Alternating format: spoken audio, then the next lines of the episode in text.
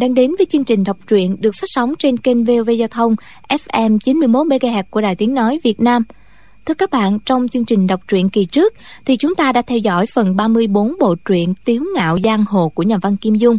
Thì được biết, cô gái độ tuổi 28-30 trang phục màu xám nhảy qua thuyền của bọn người phái Hoa Sơn là Lam Phượng Hoàng, giáo chủ ngũ tiên giáo, người miêu cương ở miền Quý Châu, Vân Nam – đây là giáo phái giỏi sử dụng khí độc thuốc mê và thuốc độc.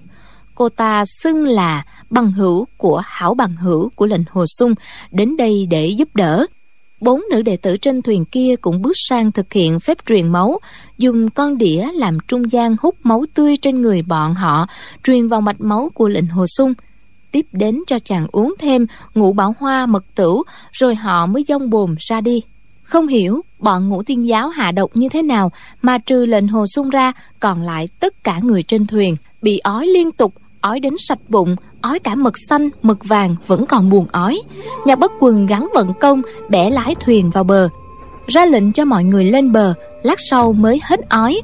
Họ vào quán ăn trưa của thị trấn thấy dư thương hải trưởng môn phái thanh thành đang ngồi kiếm đặt trên bàn ăn. Bảy người đang vây quanh. Là một lão ăn mày tên Nghiêm Tam Tinh, một hòa thượng tên hiệu là Tân Bửu, một đao nhân ngoại hiệu là Ngọc Linh, hoặc bất lưu thủ Lưu Tấn, một hán tử trung niên, một phụ nữ chột mắt và lão đầu đà Cừu Tùng Niên. Bọn này đang truy vấn chỗ cất tịch tà kiếm phổ. Như Thương Hải một mực khẳng định bí kíp này hiện nay không có trong tay y. Như vậy, bí kíp đang nằm trong tay ai? Mời các bạn đón theo dõi phần đọc truyện sau đây sẽ rõ.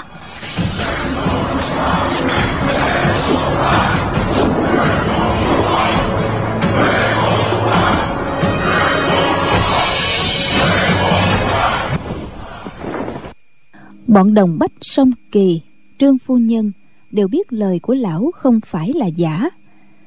Du Tấn thích dính mũi vào chuyện của người khác, không có xóa xỉnh nào mà lão không hay, không có chuyện gì mà lão không biết. Họ đồng thanh hỏi. Người bạn, tên gì? Tên là kiếm phổ nằm trong tay ai? Du Tấn cười hì hì nói. Các vị biết, ngoại hiệu của tiểu đệ là quạt bất lưu thủ. Tiền vào tay trái rồi đi ra tay phải. Mấy ngày nay á túng muốn chết đi được. Các vị đều là đại tài chủ một cộng lông còn to hơn cái bắp đùi của tiểu đệ. Tiểu đệ đầu dễ có được cái tình quan trọng này. May mà gặp cơ hội ngàn năm một thuở người ta thường nói, bảo kiếm tặng tráng sĩ, hồng phấn, tống giai nhân. Nguồn tin quan trọng này á, đương nhiên phải bán cho tài chủ. Nên nhớ, tin của tiểu đệ bán không phải là tin đồn, mà là tin chính thức. Trương phu nhân lên tiếng, chúng ta hãy giết dư thương hải trước đi, rồi bắt buộc con cá chạch tẩm dầu này nói ra. Tất cả, động thủ. Hai tiếng, động thủ. Mụ vừa nói ra khỏi miệng liền nghe tiếng choang choảng của binh khí giao nhau. Bọn trương phu nhân nhất tề rời khỏi ghế dung binh khí, chiếc mấy chiêu với dư thương hải. Bảy người lần lượt đánh một chiêu, rồi thối lui, nhưng vẫn dây dư thương hải vào giữa. Tay bửu hòa thượng và đầu đà cừu tùng nhiên bị thương ở đùi. Trường kiếm của dư thương hải phải đổi qua tay trái. Đầu vai phải lão đã bị thương khá nặng, không biết do ai làm trương phu nhân lại nói, tấn công tiếp đi.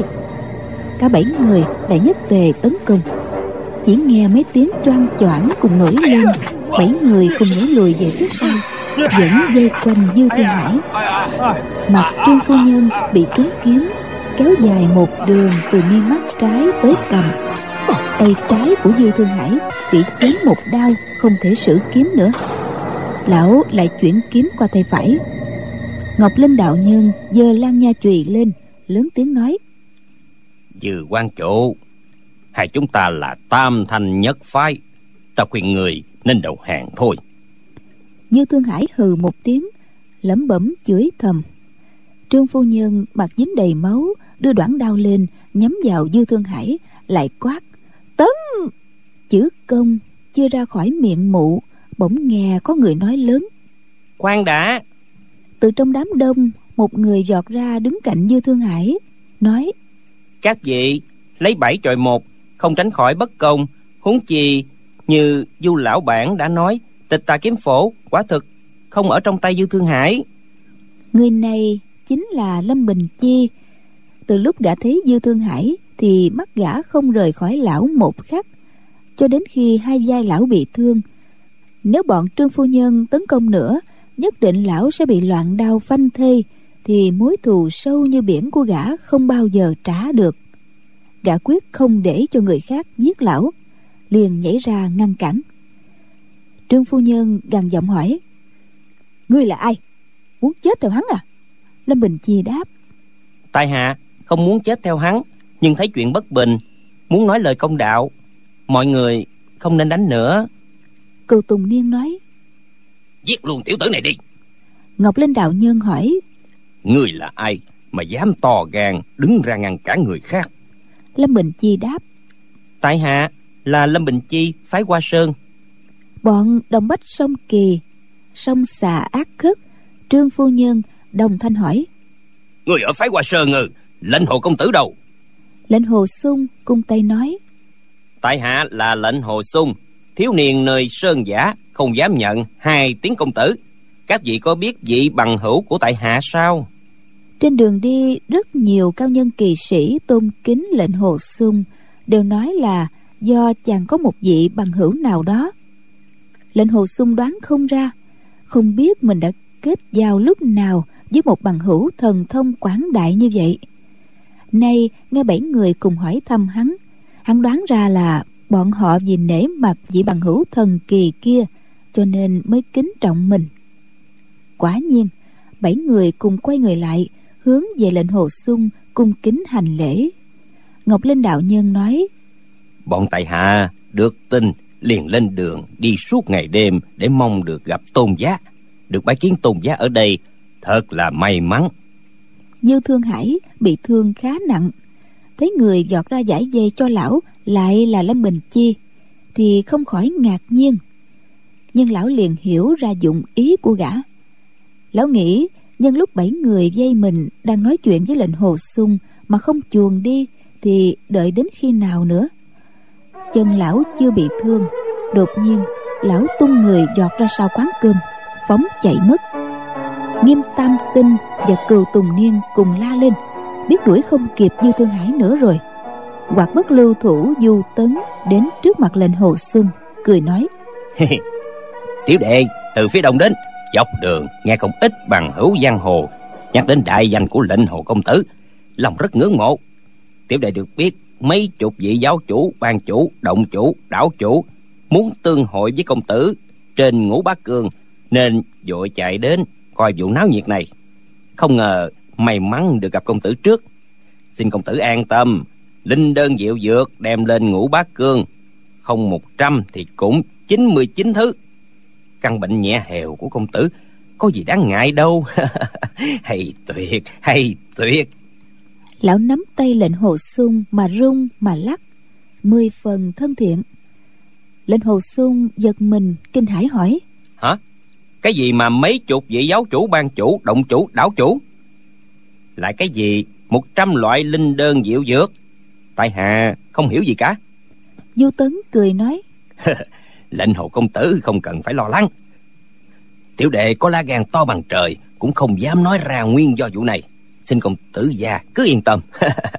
Nếu tiểu đệ nói bậy bạ thì dù công tử gia không quở trách nhưng lọt vào tay người ta thì dù mộ dù có một chục cái đầu cũng không còn. Dù tấn dù có trơn tuột, gấp mười con cá chạch, thì cái đầu trái dưa này cũng bị người ta nắm lại à. Trương phu nhân trầm giọng nói, người nói không dám nói bậy, tại sao cứ nhắc hoài tới chuyện đó vậy? Ngũ bá cương có cái gì?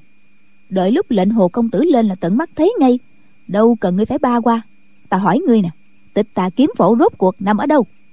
Du tấn làm bộ như không nghe, quay đầu sang vợ chồng nhạc bất quần cười hi hi nói. Tại hạ vừa vào cửa đã thấy hai vị. Lòng đã nhủ thầm. Tướng công và phu nhân tướng mạo thanh nhã khí độ phi phàm. Đúng là hai cao nhân trong gió lâm. Hai vị đi cùng với lệnh hồ công tử vậy chắc là trưởng môn phái hoa sơn quân tử kiếm nhạc tiên sinh và phu nhân quay danh lừng lẫy. Nhạc bất quần mỉm cười nói. Không dám. Du tấn nói. Người ta thường nói có mắt mà không thấy núi thái sơn. Còn hôm nay á tiểu nhân có mắt mà không thấy phái hoa sơn. Chuyện một chiêu kiếm của nhạc tiên sinh đầm đùi mắt 15 tên cường địch đã chấn động giang hồ khiến tiểu nhân khâm phục sát đất thật là hảo kiếm pháp. Lão nói rất thật như là đã chứng kiến tận mắt vậy. Nhạc bất quần hừ một tiếng mặt thoáng vẻ u ám. Du tấn lại nói nhạc phu nhân ninh nữ hiệp trương phu nhân quát lên. Trời đất ơi ngươi nói lôi thôi hoài vậy đủ chưa vậy? Ai đang giữ tịch tà kiếm phổ? Mụ nghe tên của vợ chồng nhạc bất quần mà vẫn tỏ ra không thèm để ý tới. Du tấn cười hi hi xòe tay ra nói. Đưa cho du mổ một trăm lạng bạc thì du mổ sẽ nói cho nghe. Trương phu nhân hừ một tiếng nói. Hey, chắc kiếp trước người chưa thấy tiền bạc chứ gì. Cái gì cũng tiền tiền tiền lão chột mắt đồng bách sông kỳ móc ra một đỉnh bạc ném cho du tấn nói. Một trăm lạng bạc là nhiều chứ không ít. Mau nói đi. Du tấn nhận bạc cân nhắc trong tay rồi nói. Đa tạ. Nào chúng ta ra ngoài ta sẽ nói cho người nghe. Lão chột mắt nói. Sao phải ra ngoài? Người cứ nói ở đây để mọi người cùng nghe. Mọi người nói. Đúng vậy. Nói lén lút làm gì du tấn lắc đầu nói ừ không được.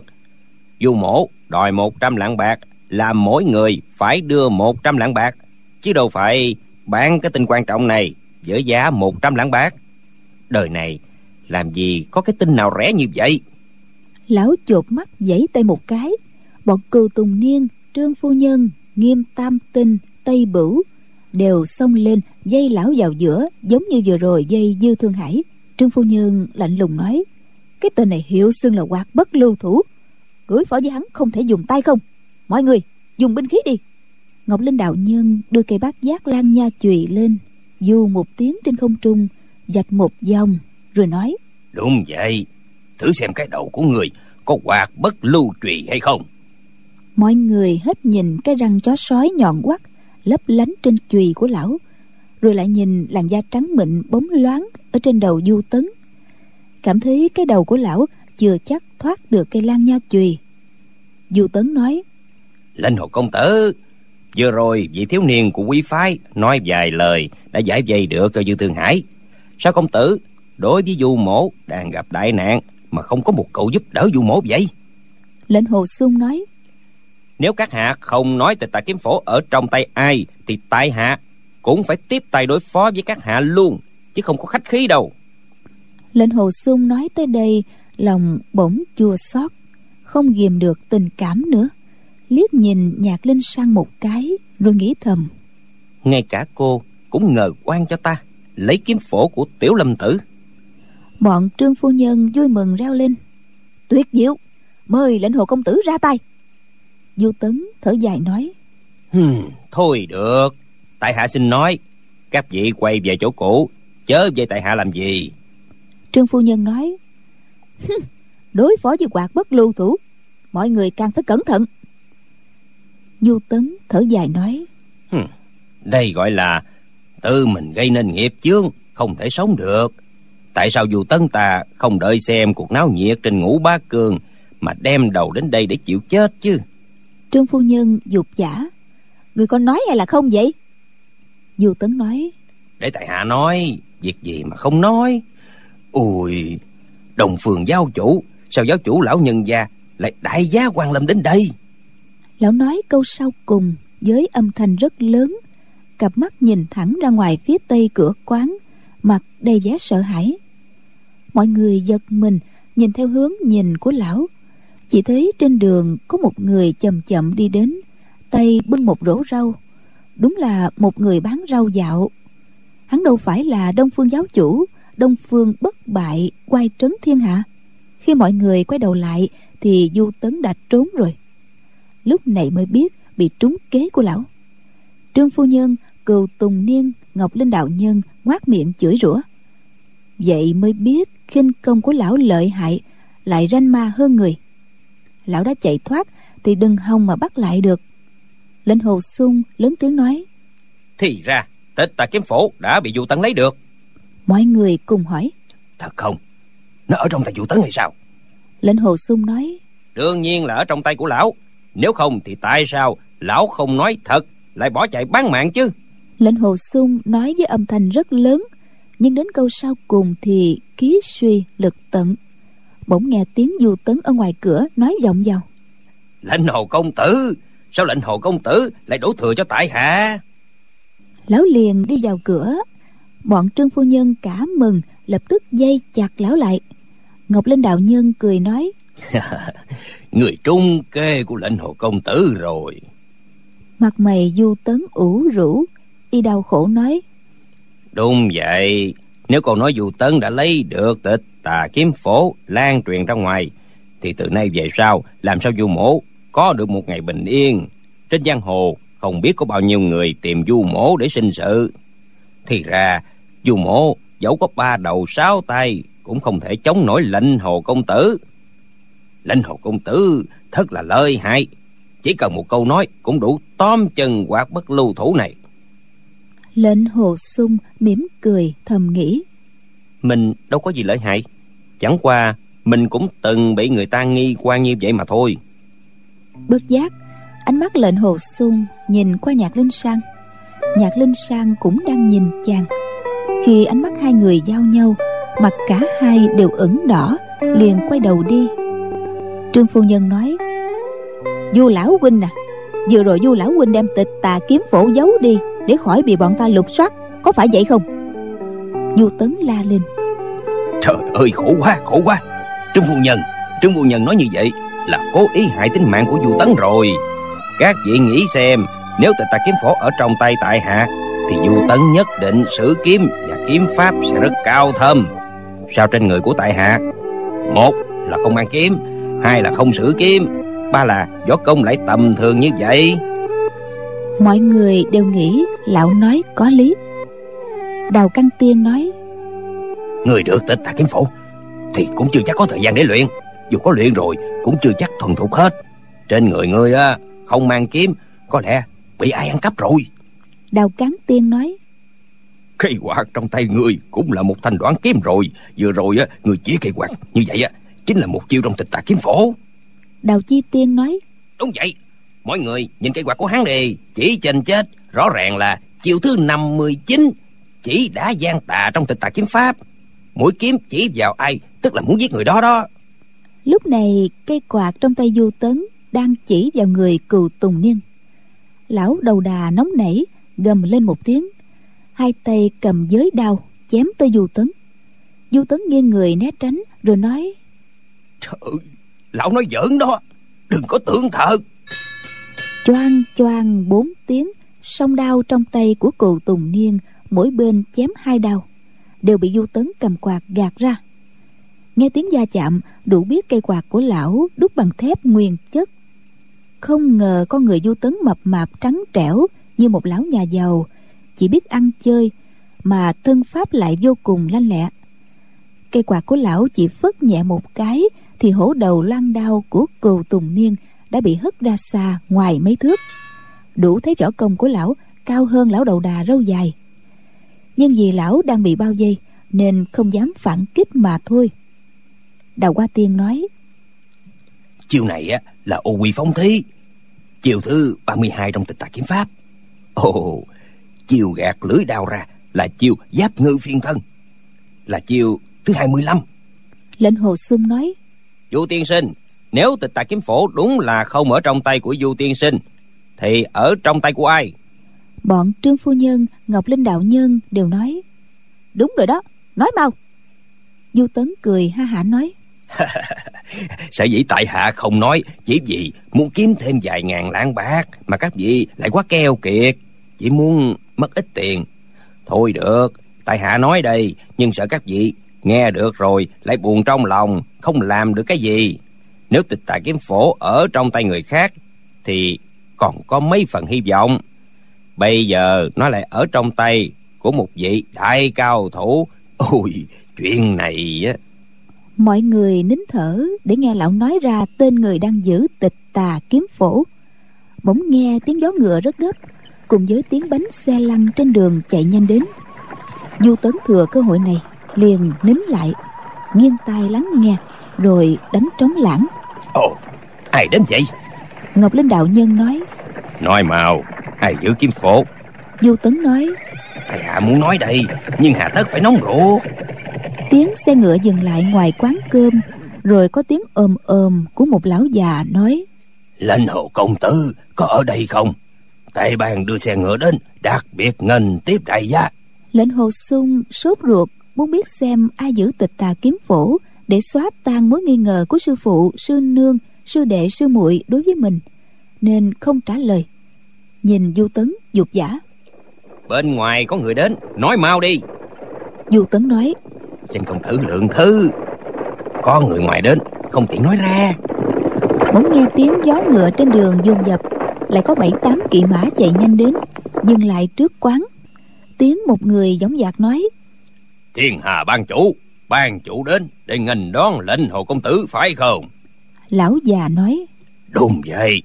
Từ mã đảo chủ cũng đến ư người nói giọng dõng dạc đáp lại một tiếng. Tiếp theo là tiếng bước chân rất nặng. Một vị đại hán to lớn đi vào trong quán lớn tiếng nói vị nào là lệnh hồ công tử? Tiểu nhân từ mã đại xin đến nghênh đón công tử lên ngũ bát cường tương kiến với quần hùng. Lệnh hồ sung đành phải cung tay nói tại hạ là lệnh hồ sung không dám làm phiền tư mã đảo chủ đại giá. Tư mã đảo chủ nói tiểu nhân là tư mã đại. Vì từ nhỏ tương ta tiểu nhân đã cao to nên phụ mẫu đạt cho cái tên như vậy. Lệnh hồ công tử cứ gọi tiểu nhân là tư mã đại là được rồi. Nếu không thì gọi là a đại cũng được. Đừng gọi là đảo chủ. A đại không dám nhận đâu. Lệnh hồ sung nói. Tại hạ không dám. Lệnh hồ sung đưa tay chỉ vợ chồng nhạc bất quần rồi nói hai vị này là sư phụ và sư nương của tại hạ. Tư mã đại cung tay nói tại hạ ngưỡng mộ từ lâu. Lão nói qua loa như vậy rồi quay người lại nói tiểu nhân nghênh đón chậm trễ xin công tử miệng thư. Nhạc bất quần là trưởng môn phái hoa sơn hơn 20 năm. Xưa nay trên giang hồ rất kính trọng lão. Nhưng bọn tư mã đại và trương phu nhân cừu tùng niên ngọc linh đạo nhân tất cả đối với lệnh hồ sung thì vô cùng cung kính. Nhưng đối với vị trưởng môn phái hoa sơn này, rõ ràng không tỏ chút cung kính nào. Nếu họ có chút cung kính, cũng hoàn toàn vì nể mặt lệnh hồ sung. Thái độ của họ biểu hiện rõ ràng như vậy. Chuyện này còn hơn chửi vào mặt của lão, khiến lão tức giận vô cùng. Nhưng nhạc bất quần tu dưỡng rất cao thâm, nên không để lộ vẻ tức giận trên mặt mình lúc này ban chủ họ hoàng cũng tiến vào. Người này khoảng tám chục tuổi bộ râu trắng toát dài đến ngực vẻ mặt quát thước. Lão hướng về lệnh hồ sung hơi khom người rồi nói lệnh hồ công tử bọn huynh đệ trong ban tiểu nhân nhiều người kiếm sống quanh quẩn gần đây. Lần này không đón tiếp công tử chù đau thật đang chết dạng lần. Nhạc bất quần giật mình nghĩ chẳng lẽ là lão nhạc bất quần đã biết, ở vùng hạ lưu sông hoàng hà, có một bang hội là thiên hà bang. Ban chủ hoàng bá lưu là một vị kỳ lão trong võ lâm ở trung nguyên. Nhưng quy luật bang này lỏng lẻo, nên bang chúng có kẻ xấu người tốt rất phức tạp, khó tránh khỏi những chuyện gian phạm. Vì vậy, thanh danh của thiên hà bang này không có gì lừng lẫy. Nhưng thiên hà bang, người đông thế mạnh, cao thủ trong bang cũng khá nhiều là một đại ban hội ở giữa vùng tề, lỗ, dự, ngạc. Chẳng lẽ lão già này là ngân nhiệm giao hoàng bá lưu, cầm đầu hơn một dạng ban chúng? Giả sử đây đúng là lão, sao lão lại kính trọng một thiếu niên mới qua lại giang hồ như vậy? Mối hoài nghi trong lòng nhạc bất quần chỉ trong khoảnh khắc liền được phá giải. Lão nghe song xà ác hức, nghiêm tam tinh, nói, ngân nhiệm lão già lão là con rắn đầu đàn ở đất này. Giúp bằng hữu ở xa đến cũng được đón tiếp như vậy ư. Lão già râu bạc quả nhiên là ngân nhiệm giao hoàng bá lược. Lão cười ha hả nói nếu không phải nhờ vào phúc đức của lãnh hồ công tử sao mời được rất nhiều vị anh hùng hao hang đại gia tệ sư các vị đã đến dự đồng lỗ tây nên đều là tân khách của thiên hà bang dĩ nhiên là phải tiếp đái đàng hoàng. Tệ bàn trình ngũ ba cường đã chuẩn bị tiệc rượu, kính mời lệnh hồ công tử và các vị bằng hữu lên đường đến đó. Lệnh hồ sung thấy trong quán cơm nhỏ đã đầy chật cả người. Tiếng cười nói ồn ào, nên chắc du tấn không thổ lộ chuyện cơ mật nữa. May mà vừa rồi mọi người tranh nhau hỏi về kiếm phổ, nên mối hoài nghi của sư phụ và sư đệ, sư muội đối với mình cũng giảm đi nhiều. Sau này nước chảy đá bầy. Cho nên không cần minh quan dội chàng liền quay sang nhạc bất quần hỏi sư phụ chúng ta đi hay không? Xin sư phụ quyết định. Nhạc bất quần thầm nghĩ bọn người tụ tập trên ngũ bá cường hiển nhiên không phải là kẻ sĩ chính phái. Sao có thể nhập bọn với họ được? Những người này rè vẻ cùng kính lễ phép để dẫn sùng nhi nhập bọn vết bánh xe trước của lưu chính phong phái hành sơn đã giao du với một tà đồ. Cuối cùng không tránh khỏi thân bại danh liệt. Nhưng tình thế trước mắt hai tiếng không đi làm sao nói được? Du tấn nói nhạc tiên sinh bây giờ trên ngũ ba cường rất náo nhiệt. Nhiều vị động chủ đảo chủ đều từ mười mấy đến hai ba chục năm chưa lộ diện trên giang hồ. Tất cả đều vì lệnh hồ công tử mà đến tiên sinh đã giáo huấn được một vị thiếu hiệp văn võ song toàn. Anh hùng xuất chúng như vậy, nhất định phải được rạng rỡ mày mắt. Lên ngũ bá cường, đương nhiên là nên đi. Nhạc tiên sinh, không đại giá. Ha không khiến cho tất cả mọi người đều mất hứng ư nhạc bất quần chưa trả lời, thì tư mã đại và hoàng bá lưu đã vừa ôm, vừa dìu lệnh hồ sung ra cửa, đưa vào một cổ xe lớn. Bọn cừu tùng niên, nghiêm tam tinh đồng bách song kỳ đào cốc lục tiên cũng lũ lượt đi theo ra. Vợ chồng nhạc bất quần nhìn nhau cười gượng đều nghĩ thầm. Bọn người này chỉ muốn mời sung nhi đi vợ chồng mình đi hay không bọn họ cũng chẳng quan tâm.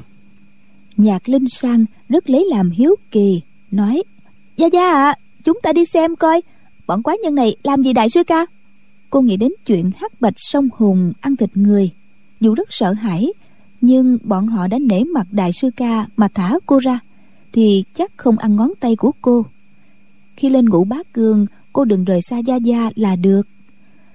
Nhạc bất quần gật đầu, bước ra ngoài cửa. Vừa rồi, lão bị nôn ói một trận, chưa có gì trong bụng. Chân bước hơi loạn choạng, chân khí cũng bị suy giảm. Bất giác, lão ngấm ngầm sợ hãi. Độc dược của ngũ độc giáo chủ Lam Phượng Hoàng thật là lợi hại.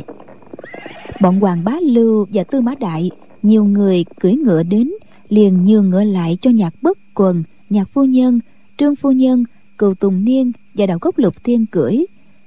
Mấy tên nam đệ tử phái qua Sơn không có ngựa để cưỡi, thì cùng với ban chúng thiên hà bang và thuộc hạ của trường kình tư mã đại đảo chủ cùng đi bộ hướng về ngũ bá cương phó hội ngũ bát cương là nơi giao giới giữa hai tỉnh, lỗ dự, phía đông giáp huyện hà trạch và huyện định đào, tỉnh sơn đông, phía tây giáp huyện đông minh, tỉnh hà nam.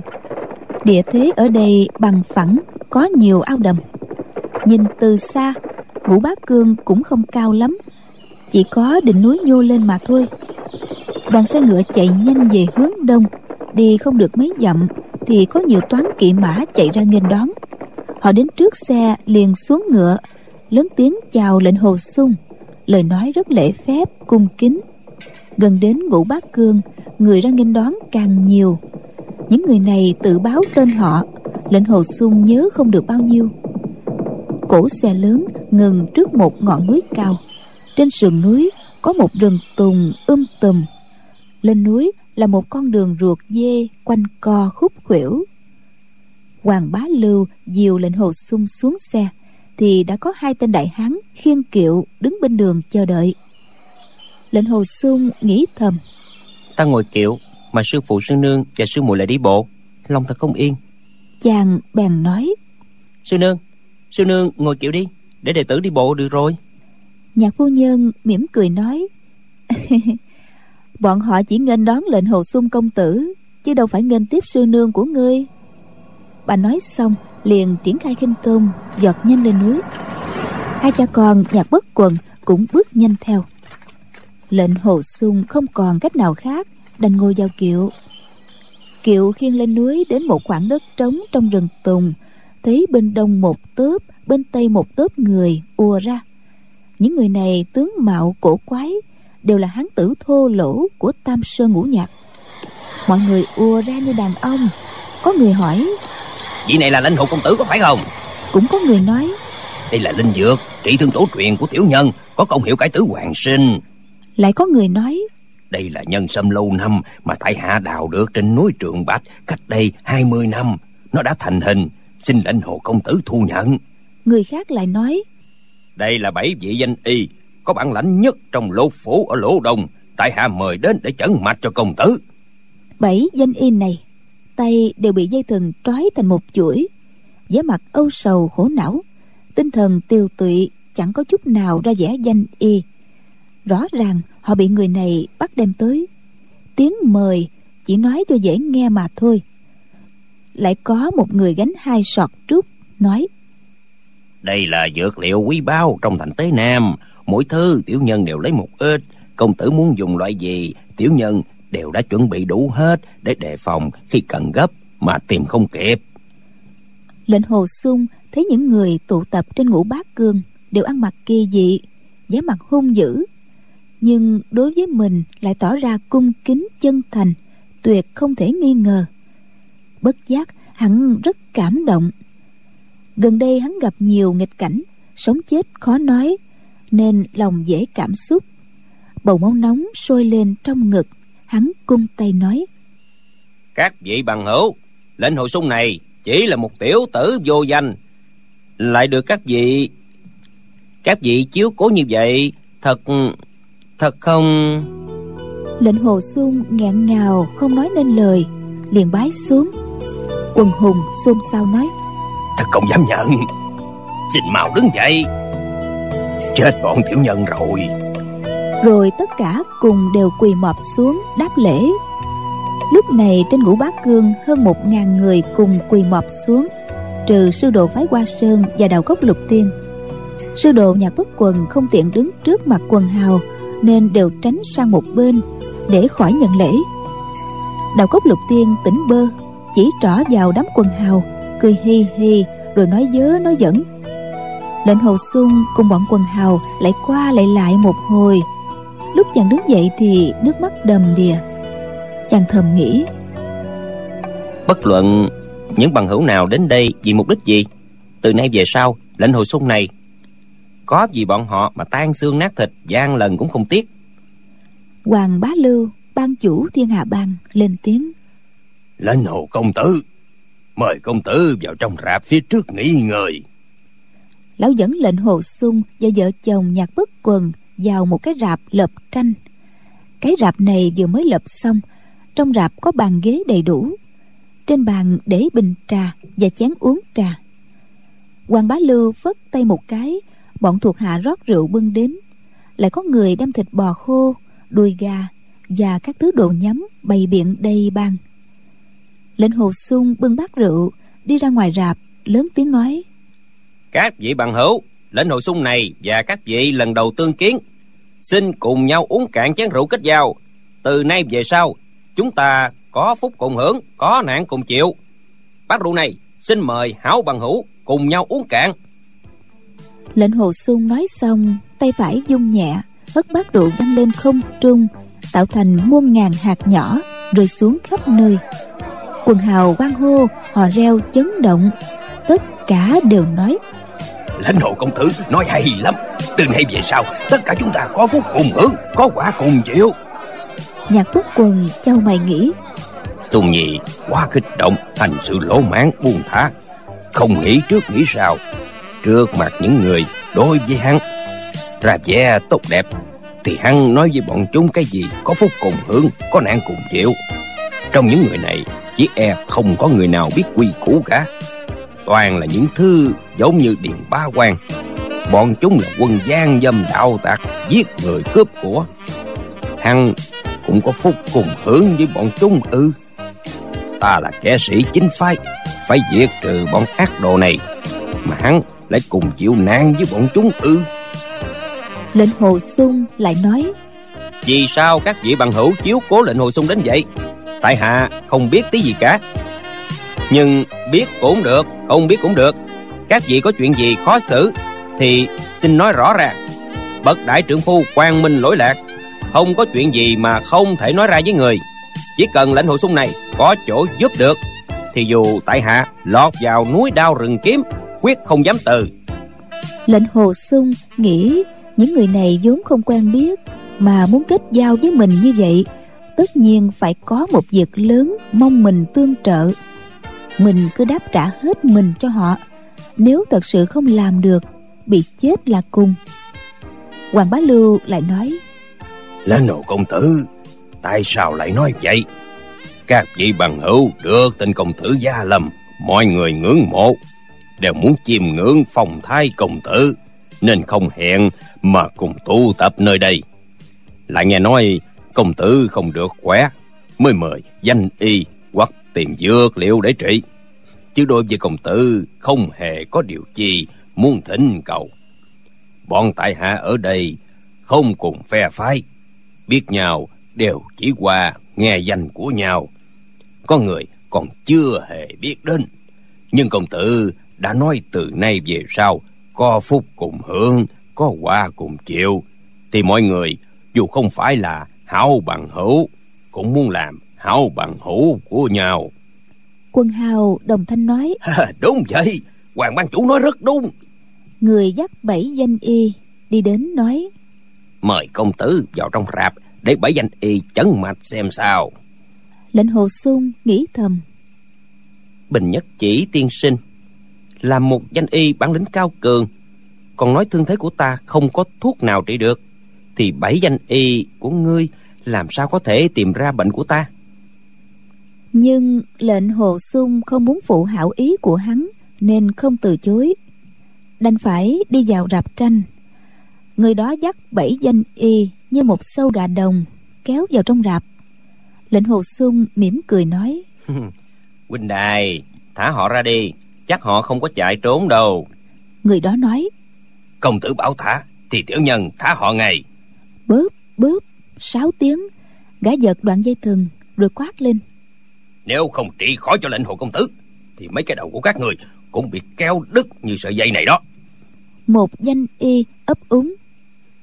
Tiểu tiểu nhân sẽ làm hết sức nhưng bệnh bệnh trong thiên hạ làm sao chữa khỏi hết? Một người khác nói nhìn mặt công tử đây đầy đủ nguyên khí nhất định uống thuốc sẽ khác. Mấy danh y tiến lên phía trước bắt mạch cho lệnh hồ sung bỗng ngoài rạp có tiếng người quát lên. Cút ra ngoài cho ta. Bọn lang băm này biết cái gì chứ? Lệnh hồ sung quay đầu thấy sát nhân danh y bình nhất chỉ đến thì vui mừng nói. Bình tiên sinh tiên sinh cũng đến đây ư. Tại hạ vốn nghĩ những danh y này chả ra cái gì. Bình nhất chỉ đi vào trong rạp chân trái dung lên binh một tiếng lão đá một tên danh y văng ra ngoài rạp. Chân phải dung lên binh một tiếng nữa lão lại đá một tên danh y nữa bay ra. Hán tử bắt mấy danh y rất kính nể bình nhất chỉ gã lại quát lên. Đệ nhất danh y đương thời bình đại phu đến. Cái thứ như bọn người còn dám to gan ở đây sơ rớ làm gì nữa? Binh binh hai tiếng gã cũng đá hai tên danh y văng ra ngoài. Ba tên danh y còn lại thấy như vậy co giò chạy ra ngoài rạp. Hán tử đó cúi người cười gượng nói lệnh hầu công tử bình đại phu tại hạ có điều mau muội. Bình nhất chỉ dùng chân trái lên.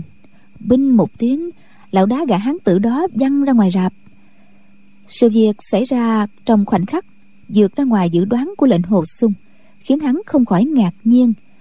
Bình nhất chỉ không nói lời nào. Lão ngồi xuống đưa tay bắt mạch tay phải của lệnh hồ sung. Qua một hồi lâu lão lại bắt mạch tay trái của hắn. Lão cứ đổi qua đổi lại nhiều lần rồi châu mày nhắm mắt lại suy tư khổ não. Lệnh hồ sung nói bình tiên sinh phàm làm người á sống chết có số thường thế của lệnh hồi xung khó trị. Tiên sinh đã hai lần lao tâm tại hạ cảm kích vô cùng. Tiên sinh cũng không nên lao tâm nhọc trí thêm nữa. Ngoài rạp có tiếng ồn ào huyên náo tiếng quần hùng, sai quyền đấu rượu gian dậy khắp nơi. Hiển nhiên là thiên hạ bang đã đem rượu và đồ nhắm lên. Thết quần hào uống một bữa túy lưới. Lệnh hồ xuân muốn bay ra bên ngoài, chỉ muốn cùng bọn quần hào náo nhiệt một phen. Nhưng bình nhất chỉ cứ đổi tay bắt mạch qua lại cho hắn hoài. Tướng chừng lão chẩn bệnh không ngừng. Lệnh hồ xuân thầm nghĩ vị bình đại phu này có tên tự là bình nhất chỉ. Tự xưng trị bệnh cho người chỉ dùng một ngón tay chẩn mạch. Giết người cũng chỉ dùng một ngón tay điểm huyệt. Nhưng bây giờ lão chẩn mạch cho mình đâu chỉ có một ngón. Dường như cả mười ngón tay cũng đều chẩn hết rồi. Soạt một tiếng một cái đầu thò vào. Chính là đào cán tiên. Y nói lên hồ sung. Sao người không ra để uống rượu? Lệnh hồ sung đáp chút nữa lão chờ tại hạ. Đừng uống say trước. Đào cán tiên lại nói được được. Bên đại phu. Đại phu à, chẩn mạch nhanh lên đi nha. Lão nói xong liền rụt đầu ra. Bình nhất chỉ từ từ rút tay về. Lão nhắm mắt lại ngón trỏ tay phải gõ nhẹ lên bàn. Rõ ràng đang có điều nan giải. Lại qua một lúc lâu lão mở mắt ra nói linh hộ công tử. Nội thể của công tử có bảy loại chân khí hỗ tường xung đột nhau không thể khai thông cũng không thể gián phục được. Đây không phải bị thương gì trúng độc càng không phải bị phong hàn thấp nhiệt. Cho nên chữa trị bằng châm cứu hay dược thạch cũng không khỏi. Lệnh hồ sung đáp. Dạ. Bình nhất chỉ lại nói. Từ sau cái hôm chấn mạch cho công tử ở chu tiền trấn tại hạ đã nghĩ ra một biện pháp mạo hiểm để cầu may là mời bảy vị cao thủ nội công thâm hậu cùng thi triển chân khí để tiêu trừ bảy luồng chân khí bất đồng trong nội thể của công tử. Hôm nay tại hạ đã mời được ba vị cùng đến. Trong quần hào lại mời thêm được hai vị. Không chút khó khăn gì. Thêm tôn sư nhạc tiên sinh và tại hạ thì có thể thi triển được rồi. Nhưng vừa rồi chấn mạch cho công tử phát hiện thấy tình thế đã thay đổi càng phức tạp lạ thường. Lệnh hồ sung đằng hắn một tiếng bình nhất chỉ lại nói tiếp. Trong những ngày qua lại phát sinh bốn đại biến. Một là công tử đã uống mấy chục loại thuốc nóng nhiệt đại bổ. Trong đó có nhân sâm hà thủ ô chi thảo phục linh và các dược vật trân quý. Phương pháp chế luyện mấy loại thuốc bổ này lại là dùng để cho người thuần âm uống. Lệnh hồ sung ồ một tiếng nói ồ đúng như vậy. Thần kỹ của tiền bối thật xưa này hiếm có. Bình nhất chỉ lại nói sao công tử lại uống những bổ dược này? Chắc là bọn làng băm nhầm lẫn đó thật là đáng giận. Lệnh hồ sung nghĩ thầm. Tổ thiên thu trộm tục mệnh bát hoàng của lão đầu tứ đến cho ta uống vì có hảo ý. Lão nào có biết bổ dược cũng có phân biệt nam nữ. Nếu nói ra nhất định bình đại phu quở trách lão. Dẫu đi thì hơn. Lệnh hồ sung liền đáp đó là do giảng bối tự uống nhầm không thể trách ai được. Bình nhất chỉ nói lệnh hồ công tử đâu có bị khí hư. Tương phản vừa vặn vẫn là nhiều chân khí đột nhiên lại uống loại bổ dược vào. Sao lại như vậy được chứ? Giống như nước sông trường giang đã tràn đầy sắp gây ra lũ lụt. Người trị thủy đã không khai thông cho giảm mà ngược lại còn thao thêm nước hồ đông đình hồ bàn dương đổ vào. Ha không gây thành trận lụt lớn hay sao chỉ có dạng thiếu nữ tiên thiên bất tốt hư nhược vô lực. Uống loại thuốc bổ này mới có ích. Còn nếu công tử uống vào rồi ôi trời ơi lại càng thêm hay. Lệnh hồ sung nghĩ thầm. Chỉ mong lão bất tử cô nương con gái của lão đầu tử sau khi uống máu của ta bệnh tình sẽ thuyên giảm. Bình nhất chỉ lại nói đại biên thứ hai là công tử bỗng nhiên bị mất một lượng máu quá nhiều dựa vào bệnh trạng hiện nay của công tử, sao có thể tranh đấu động võ với người? Vậy mà công tử còn hiếu dũng tranh hùng như vậy, làm sao có thể kéo dài mạng sống được? Ôi, người ta coi trọng công tử như vậy mà công tử không biết tự thương mình. Quân tử bao thù Mười năm chưa muộn, Hà tất phải gấp gáp như vậy. Lão nói rồi lắc đầu liên tục. Lúc nói những lời này, Trên mặt lão hiện ra vẻ bực bội. Nếu bệnh nhân lão trị Không phải là lệnh hồ sung Thì lão không đánh cho một chưởng Cũng lớn tiếng mà chửi mắng. Lệnh hồ sung nói Tiền bối chỉ giáo thật là đúng. Bình nhất chỉ nói Chỉ một chuyện mất máu thì cũng được. Cũng không có điều trị. Đằng này công tử lại đi hòa mình với bọn ngũ độc giáo ở dân Nam. Uống ngũ tiền đại bổ dược tủ của bọn chúng. Lệnh hồ sung lấy làm lạ hỏi Ngũ tiên đại bổ dược tủ ư Bình nhất chỉ nói Ngũ tiên đại bổ dược tủ là thứ rượu được cất theo phương pháp tổ truyền bí mật của ngũ độc giáo từ năm loại trùng độc trân quý kỳ lạ. Nghe nói, mỗi con đều được nuôi dưỡng mười mấy năm. Trong rượu còn có mấy chục loại kỳ hoa quái thảo để xung khắc chế ngự lẫn nhau. Người uống thứ dược tủ này á, tranh được bách bệnh. Các thứ độc cũng không thâm nhập được, tăng tiến thêm hơn 10 năm công lực. Đó là thứ bổ dược thần kỳ nhất hiện nay. Lão Phù ngưỡng mộ đã lâu, hận mình chưa được nêm qua. Nghe nói Lam Phượng Hoàng là một cô gái giữ mình như ngọc, trước này chưa hề giao thiệp với bất cứ người nam tử nào, mà lại đem dược tử trần quý trong giáo phái của mình cho công tử uống. Ôi, thiếu niên phong lưu, đi đến đâu lưu tình đến đó. Sao không biết uh, cái việc ấy là tự rước quả vào thân. Lệnh hồ sung chỉ cười gượng, nói Lam Phượng Hoàng và giảng bối chỉ gặp nhau có một lần trong thuyền trên sông Hoàng Hà. Được cô ta lấy ngũ tiên dược tủ tặng cho. Ngoài ra, không có dây dưa gì khác. Bình Nhất Chỉ đưa mắt nhìn chàng một lúc, rồi y gật đầu, nói Nếu nói như vậy là Lam Phượng Hoàng cho công tử uống ngủ tiền đại bổ dược tử, cũng là vì nể mặt người ta. Nhưng thứ rượu này á, uống vào càng thêm bổ, thì lại càng thêm hại. Huân hồ, tuy thứ rượu đại bổ, thì cũng đại độc. Làm rắc rối cả lên.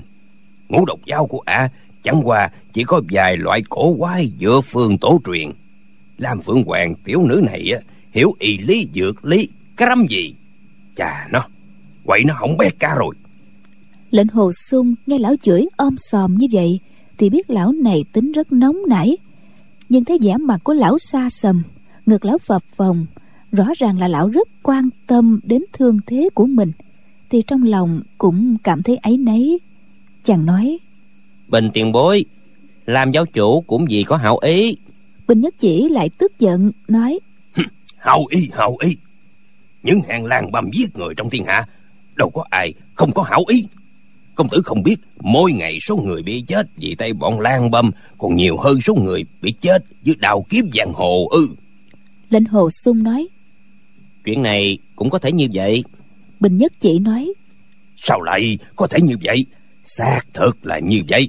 Người mà bình nhất chỉ này chữa trị á lam phượng hoàng dựa vào cái gì mà nhúng tay vào? Bây giờ trong máu của công tử có chứa chất kịch độc nếu muốn lần lượt quá giải thì phải luồng chân khí bị kích động. Chỉ e nôi trong ba canh giờ công tử đã mất mang rồi. Lệnh hồ sung thầm nghĩ. Trong máu của mình có chất kịch độc cũng không chắc là do uống ngũ tiên tửu làm giáo chủ và bốn cô gái người miêu đã lấy máu của chính họ truyền sang cho mình.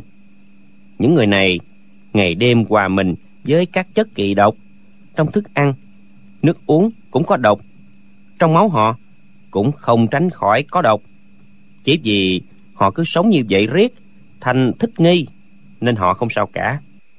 Chuyện này không thể nói với bình tiền bối nếu không thì lão càng tức giận hơn. Lệnh hồ xuân nghĩ như vậy rồi nói y đạo dược lý của tiền bối tinh di thâm ảo nên người thường không thể hiểu được. Bình nhất chỉ thở dài nói nếu chẳng qua chỉ uống nhầm bổ dược mất máu nhiều. Uống nhầm dược tử thì tại hạ còn có biện pháp trị được. Bốn thứ đại biến này thật khiến cho tại hạ đành chịu bó tài. Ôi tất cả đều do chính công tử mà ra. Lệnh hồ sung nói dạ đều do chính tại hạ mà ra. Bình nhất chỉ lại nói trong mấy ngày này tại sao công tử buồn chán không muốn sống nữa? Ấy là vì lý do gì lần trước ở chu tiền trấn, tại hạ chẩn mạch cho công tử, phát hiện thường thế của công tử tuy nặng, bệnh trạng kỳ lạ, nhưng tim mạch vẫn còn mạnh, sinh cơ vẫn còn. Tại hạ định kéo dài tính mệnh công tử được một trăm ngày. Trong một trăm ngày đó, bất luận thế nào, tại hạ cũng phải tìm cách trị căn bệnh quái lạ của công tử. Lúc đó, tại hạ đã nắm chắc như vậy, nhưng không vội nói rõ cho công tử. Nhưng bây giờ ngay cả một chút sinh cơ cũng không có là tại vì sao? Nghe bình nhất chỉ hỏi đến chuyện này bất giác lệnh hồ sung đau nhói trong lòng chàng nghĩ. Trước đây sư phụ nghi ta nuốt mất tịch tà chém phổ của tiểu lâm tử. Điều đó cũng không sao. Bậc đại trượng phu lòng không hổ thẹn. Chuyện này cũng có ngày nước chảy đá bày nhưng nhưng cả tiểu sư muội cũng nghi ngờ ta vì tiểu lâm tử mà cô vội quên đi tất cả thì ta sống trên đời này còn vui thú gì nữa? Bình nhất chỉ không đợi lệnh hồ sung trả lời liền hỏi tiếp. Thầy hạ chấn mạch cho công tử lại thấy có dinh dáng đến tình nghiệt. Kỳ thực phụ nữ trong thiên hạ ăn nói vô vị mặt mũi khó ưa. Tốt nhất là nên tránh xa họ ra. Nếu không có cách nào tránh được thì phải hết sức nhẫn nại. Như con hổ phải nhịn con rắn. Sao công tử lại nghĩ không ra điều ấy mà ngày đêm tưởng nhớ họ? Như vậy thật là không nên. Tùy tùy ôi không biết nói như thế nào đây. Lão nói như vậy rồi lắc đầu liên tục. Lệnh hồ sung nghĩ thầm. Phu nhân của tiền bối cố nhiên ăn nói vô vị. Mặt mũi thì khó ưa nhưng phụ nữ trong thiên hạ đâu phải ai cũng như vậy. Tiền bối đem thê tử của mình ra suy luận ra phụ nữ trong thiên hạ thật là đáng buồn cười. Nếu tiểu sư muội quá thật là ăn nói vô vị mặt mũi khó ưa. Đột nhiên đào hoa tiên hai tay bưng hai bát rượu to đi vào trong rạp nói trời ơi bình đại phu chưa trị xong hử? Bình nhất chỉ sầm nét mặt lại nói trị không được rồi. Đào hoa tiên sửng sốt nói trị không khỏi thì làm thế nào bây giờ? Lão quay qua lệnh hồ sung nói. Chỉ bằng ra ngoài uống rượu thôi. Lệnh hồ sung đáp. Phải đó. Bình nhất chỉ giận nói. Không đi được. Đào hoa tiên sợ giật bắn người. Quay người đi ra. Hai bát rượu văng đầy áo của lão. Bình nhất chỉ nói. Lãnh hồ công tử thường thế của công tử muốn trị khỏi hẳn. Dù có đại la kim tiền e cũng khó làm được nhưng muốn kéo dài tính mạng từ mấy tháng đến mấy năm cũng có thể được, nhưng công tử phải nghe lời tai hạ một là không được uống rượu, hai là dẹp lòng dục vọng nỡ sắc thì gian lần phải kiên đừng nói là phải kiên mà ngay cả nghĩ đến cũng không được. Ba là không được động võ với ai. Giới tửu, giới sắc, giới đâu ba giới này làm được thì có thể sống thêm được một, hai năm nữa. Lệnh hồ sung cười ha hả. Bình nhất chỉ cả giận nói. Ừ, có gì đâu mà cười. Lệnh hồ sung nói. Con người sống trên đời này gặp việc thích thì cứ làm. Mà ngay cả rượu cũng không được uống phụ nữ cũng không được nhớ. Người ta đè đầu cưỡi cổ cũng không được đánh trả. Thì còn sống làm gì nữa? Chỉ bằng chết sớm cho sảng khoái hơn. Bình nhất chỉ gằn giọng nói. Tại hạ nhất định muốn công tử kiên cử nếu tại hạ không trị được bệnh của công tử thì còn gì là thanh danh? Lệnh hồ sung đưa tay ra cầm tay phải của lão nói bình tiền bối lòng tốt của lão tiền bối khiến giảng bối cảm kích vô cùng. Nhưng con người sống chết có số dù y đạo của tiền bối tinh thâm cũng khó có thể cứu được người phải chết. Trị không khỏi bệnh của tại hạ cũng không ảnh hưởng chút thanh danh nào của tiền bối đâu. Soạt một tiếng lại có người thò đầu vô đó là đào căn tiên. Lão lớn tiếng nói. Lãnh hồ sung bệnh của người khỏi chưa? Lãnh hồ sung đáp. Bình đại phu y đạo tinh thâm đã trị khỏi bệnh cho tại hạ rồi. Đào căn tiên nói. Tuyệt quá tuyệt quá. Lão đi vào kéo tay áo của lệnh hồ sung nói. Uống rượu đi uống rượu đi. Lệnh hồ sung hướng về bình nhất chỉ xá dài rồi nói. Đa tạ tiền bối đã nhọc tâm gì tại hạ bình nhất chỉ không đáp lễ miệng nói lẩm bẩm đào căn tiên nói Ta đã nói rồi nhất định là trị khỏi mà. Lão là sát nhân, danh y. Trị khỏi một người thì phải giết một người. Nếu trị không khỏi cho một người thì lão phải làm như thế nào? Sao không nói rõ ra luôn đi? Lệnh hồ sung cười nói. Đừng nói tầm bậy tầm bạ nữa. Cả hai nắm tay nhau ra ngoài rạp. Quân hào tụ tập tứ phía uống rượu. Trên đường lệnh hồ sung đi qua, hễ ai rót rượu đưa mời, chàng liền uống cạn.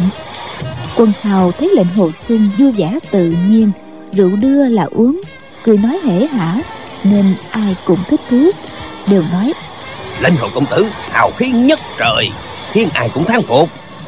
Lệnh hồ sung tiếp rượu uống liên tục khoảng mười mấy bát bỗng lại nhớ đến bình nhất chỉ liền rót một bát rượu to miệng lớn tiếng hát gian Đời này có rượu, đời này say. rồi đi vào trong rạp tranh nói Bình tiền bối, tại hạ kính tiền bối một bát. dưới ánh nến lập lòe vẻ mặt của bình nhất chỉ rất kỳ lạ lên hồ xuân kinh hãi cơn say đã tỉnh được ba phần lúc nhìn kỹ lão thì mái tóc đen đã bạc trắng hết mặt đầy những vết nhăn sâu quắm trong vài canh giờ mà lão đã già đi mấy chục năm, chỉ nghe lão lẩm bẩm Trị khỏi một người, phải giết một người. Trị không khỏi một người, thì phải làm sao?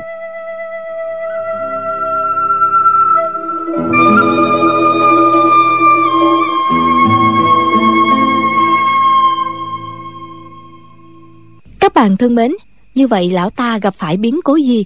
Mời quý vị và các bạn đón theo dõi phần đọc truyện tiếp theo cũng được phát sóng vào lúc 23 giờ đêm mai trên làn sóng FM 91 MHz của Đài Tiếng nói Việt Nam.